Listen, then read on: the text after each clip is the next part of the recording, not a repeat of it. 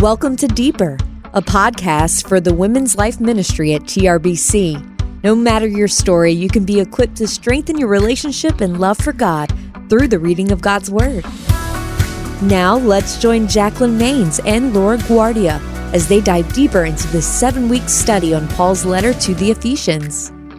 Hello, and welcome to episode four of Deeper. I can't believe this, but we are halfway through our study through Ephesians.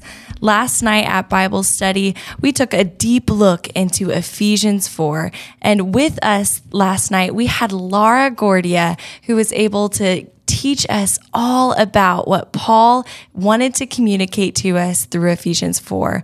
We are so thankful for how God has been teaching us so much, and we are so excited to what God is going to teach us throughout this podcast today. Laura, how are you feeling about this? Oh, I'm so excited. What a beautiful time we had with the word yesterday. And we are learning so much through this Bible study. Going into God's word Yes. is just fabulous. It's just refreshing. And I think this experience that we are having of being a little bit more free in the way that we can go and find resources mm-hmm. and find different Bible versions Right. and it's so good. It's so Yes. good because it gives you the chance to go and grow spiritually and go farther. Yeah, it has been so good. That's right. Man, and Ephesians 4, to me, it's very special because for the past three weeks, we've taken a deep dive of building our foundation of the gospel mm. story. And Ephesians 4 is so special because it begins by telling us to walk, now to move. Now we're not just soaking in the gospel, but we are now called to live it out. It's just so special. And I think that you have so much to add, and I'm so ready to hear what you learned during your study. So, can you share with us a little bit about some of the main points that you had? Yes. Now, when we were studying, you know, chapter four start with a command. Paul Right. is presenting, introducing himself. He's saying he's the prisoner of the Lord. Uh, he's not saying that he's the apostle. He's this big deal. He said that he's a prisoner. So that's a good reminder for us where he was, uh, where he's writing this letter from. And then he says that we need to walk worthy of the calling you have received. Uh, he already talked about salvation, this big salvation. He already talked about grace Yep. a lot. And now he's saying, now it's time for you to put in action. Right. You live, he's saying to the people in Ephesus, you live in this society, highly diverse, where there's so many gods, where there's so many things upside down. And this is not very different than your reality today. Right. So we can totally understand the context and we can think, so now it's my turn. So he says, now you have to walk worthy of the calling that you receive. Mm. And he said, you need to live in unity. Right. So the first thing he says is that from verses 1 to 6 is that we need to walk in humility to strengthen unity. Mm. So the first thing that he challenged them to do is that they need to be humble and they need to show love to each mm. other. Now, being humble was not popular on those days. To the contrary, being pride, Right. being really good at you know speech and that was popular on those days. Uh, so being humble was to being weak. So he's telling them something that is totally counterculture over there because Yeah. they needed to show love. They needed to be patient to each other. Even when they don't agree they still needed to show love. So this applies to us in so many ways because we feel comfortable naturally with the people that think just like us. But what about when people think different?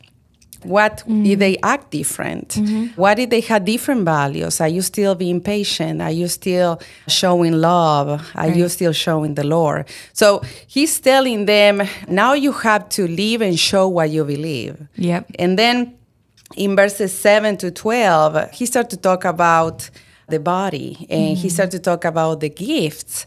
And what he's saying there is that he, Jesus, he is the conqueror. And, and he came from heaven for us because of his love and he mm. is this big big conqueror that put down our sin and he forgive our sin he give us a new identity and now he qualify us with these gifts mm. because that's what a conqueror used to do in the in those times they will go they will conquer a place and then they will get gifts mm-hmm. that show you know i'm the conqueror i'm the winner mm-hmm. so he's saying i came down from heaven and now uh, I forgive your sin, and now right. I'm qualifying you with gifts. Mm. Now, these gifts that are over there, we can read them and we can maybe if you never find out which one is your gift you know we can help you with that. But he's saying when we are working and using our gifts inside the church we complement each other. That's right. We are a blessing to each other because if you had the gifts of evangelism that's something that maybe you think i'm not but actually we all have to evangelize, but we know people That's that they right. are so much in fire and they love to evangelize. So that person will help me to remember that and to be always aware that somebody needs the Lord everywhere I go. The person that has the gift of teaching is going to help me to understand the word of God better. Mm. The person that have the gift of mercy is going to help me that maybe I don't have that gift to see others with love. Mm. So the gift that the Lord gave, gave us through the Holy Spirit qualify us mm. to help each other in the church, to support each other in in the body. That's right. It's amazing. It's, it's so, so good. And we can go on and on about just talking about gifts. But the most amazing thing is that when we as a church are using, when we are using our gifts, then is when we act like a mature church. Mm. And he says that in the last verses from 13 to 16. He said, then nobody's going to come with a story and it's going to convince you because you know who you are, you mm. know who you belong. And you know that the Lord qualified you through the Holy Spirit with these gifts, and, and you are strong in your theology Mm-hmm. Nobody's going to be able to come and twist and say something that uh, you're not going to twist your mind or make you change your mind. No, you are a strong believer because you know who you are, you know this big salvation that you have, and you are a mature Christian woman. So it's it's really good. It's really good, and I think it's there's so much to learn in this chapter four. That yeah. is so good. I'm so encouraged, Laura. Man, I'm just thinking through just everything that you have said and how that challenges me in my everyday walk with the Lord. And I was even thinking through Ephesians 4 too, because, you know, Paul doesn't come and just say, hey, don't do this, live like this, mm. because that's just who you're going to be. But it's really saying, no, we have to deal with your heart condition first, mm. which is why you need to understand the gospel. And when you do, there's transformation in your life. And the natural result of that should be that you're able to live in a way that really does build up the body of Christ.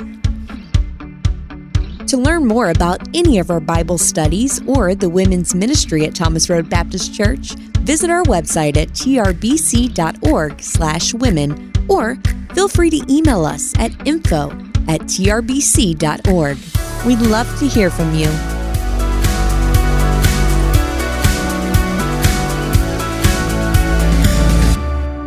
Laura, what an encouragement it was just to hear about everything you talked about last night. So now I would like to hear something new, something that you weren't able to share. And what I would love to know is as you were studying scripture, as you were taking time just to hear from the Lord, what were some personal takeaways that you had as you were preparing? I think the biggest thing to me was that I needed to grow in humility. Mm. Something that, you know, because of the time that we live, is so easy to get deceive and to think I have to look like her. I have to have that husband. I have to have mm. her family, her kids. Look how good they are. They have all good grades. uh, I want to be her. And I think the devil gets us so mm. good in that way. And we forget that our true calling is to be like Jesus, right. but also our true calling is to have a humble spirit, to show compassion and and to be willing to be with that person that doesn't you know think just like us. So for me it was i need to talk uh, and show a humble have a humble spirit and talk in a humble way even with people that don't agree with me. And of course this translates also to the people that is around me. Yeah. because you know sometimes the people that is around you is the one that you are the hardest Right. you know your husband your kids you know your immediate family you are not patient They see the raw version of yourself. You expect so much from them, so you are not patient, you are not humble. So I think my biggest takeaway was Paul asking them, You already know, you already experienced this big salvation. Now act according with that. Show love, be compassionate. Right. Because you know, we can say a lot of things. We can go to church. We can be so good at mm-hmm. that. And we can maintain that for a long time. But if we don't show these simple things, it doesn't matter what we do. You know, it doesn't matter what we say if we are not living it. Right. I think it's good to remember too that Jesus is the perfect example to mm-hmm. us Yes. when we are trying to walk in humility because he humbled himself and became obedient to the cross. Hmm. And so as we are living in our daily life, just remembering, I want to be a humble servant just as Christ was. I want to mimic his example. He gave us the perfect example. Hmm. So, what would you say if you were just going to tell or challenge us how we are to live out this humility? What would you encourage us in? Mm-hmm. I think it's, it's very important that as, as Paul is saying, you know, we were saved by grace, is that we can remember this daily. We receive so much grace. So mm-hmm. we need to show grace because mm-hmm. we receive it daily, every minute. Right. So we need to show that grace with our immediate people, you know, family, and with other people too, that they, you know, they may not think. And we live in a time where people that doesn't think like us, they gonna tell us right in our face. Right. So we need to be strong, but we can separate the love apart. We can show what we believe, but it cannot be separated from the love that you know we are commanded to show right. as believers. So how we can act this gentle spirit, how we can be humble. We can remember, you know, Jesus, like you mentioned, he was gentle and lowly. He was not giving what other people deserve. He was always talking in love. And I think as we believe one day and grace was given to us, we have to act in the same way. It was not only during salvation, this is something daily. Yes. Showing grace is something that we have to exercise daily. Right. Not only was an experience when I met the Lord, no, I have to show the same gospel to my kids, to my husband, to my neighbors, you know, with people that is different than me, that act and look different than Right. me. I have to do it in the same way. Exactly. And God gives that grace to us every mm-hmm. single day, too. Yes. Right. So just remembering that we were first and foremost saved by grace. Exactly. Okay, Laura, I know that you have taken a lot of time just to study scripture. So could you share some of the resources that you used as you were diving into Ephesians 4? Yes, something that I love that I have been using through my quiet time for many years is Dr. Constable Notes. Uh, Dr. Thomas Constable is the former faculty of Dallas Theological Seminary, and he goes verse by verse, and you will find out that just Ephesians 1 is like 20 pages. but goodness. yes, yes, he's, uh, you know, there's so much knowledge, so much in, in to spend time. So that always helped me. So I Yep. use him daily. I use his notes, uh, you know, You when I'm talk about him often. Yes. and and I also I enjoy a lot to have different versions of the Bible, and I read it several times. I like to read it maybe in, a, in the same day. I would read if it was you know chapter four of Ephesians. I would read around 10 times in the same day. I like to underline and, and use different versions, you know, the New Living Translation. I use also, you know, they speak Spanish, so I use the Spanish version too oh, nice. and uh. Mm-hmm. I like to see the same scripture too, the, through different versions. Oh, I yeah. like that a lot. Because it brings out different key ideas that you might not have gotten if you were just reading it in one translation. Exactly. Exactly. And and I really believe that is also is the power of prayer too. When you are just reading, you you can read and go on and on and on and on, but when you are something that I like to do, and you know, in my house, I have a little patio, and I go there and I pray, Lord, just point to me in the mm-hmm. direction that you want me to go. Point these passages to me and, and show me what you want me to bring the attention to and and the Lord always does. You know, there's always that particular word, uh, right. you know, or that particular passage that stick with you, and then you can go deeper and find if you have a good dictionary, you know, if you have a good commentary.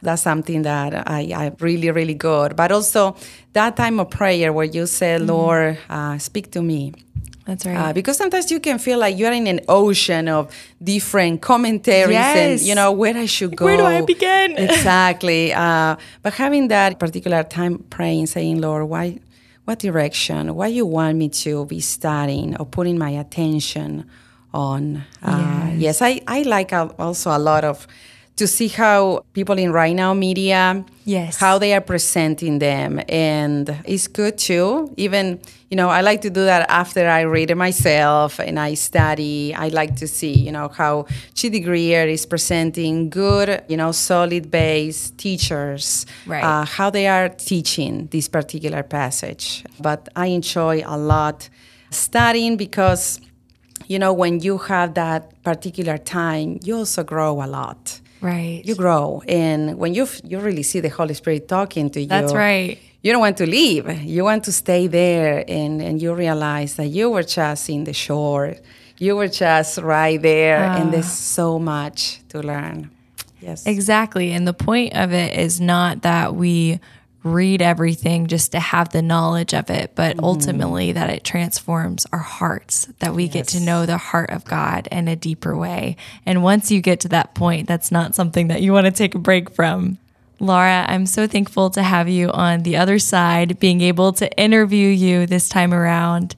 And I'm so thankful that we just got to learn from you and so thankful for everything that the Lord was able to teach you and challenge me. And I hope it would challenge you too as you go into this next week to study Ephesians for yourself. I want to go ahead and close in prayer by reading Ephesians 1 17 through 19. And I just want to challenge you to pray this prayer as you are studying Ephesians every day. It says, I pray that the God of our Lord Jesus Christ, the glorious Father, would give you the spirit of wisdom and revelation in the knowledge of Him. I pray that the eyes of your heart may be enlightened so that you may know what is the hope of His calling, what is the wealth of His glorious inheritance in the saints, and what is the immeasurable greatness of His power toward us who believe, according to the mighty working of His strength. In Jesus' name we pray. Amen. Thank you so much for joining us on week four, going through the letter of Ephesians. Join us next week as we look at Ephesians 5. We'll see you then. Thank you so much for listening to Deeper. We invite you to join us in person every Tuesday at Thomas Road in Lynchburg for this special Bible study. And you can choose what time works best for you 9 a.m. or 6 p.m. Find out more online at trbc.org slash women. We can't wait to hear from you.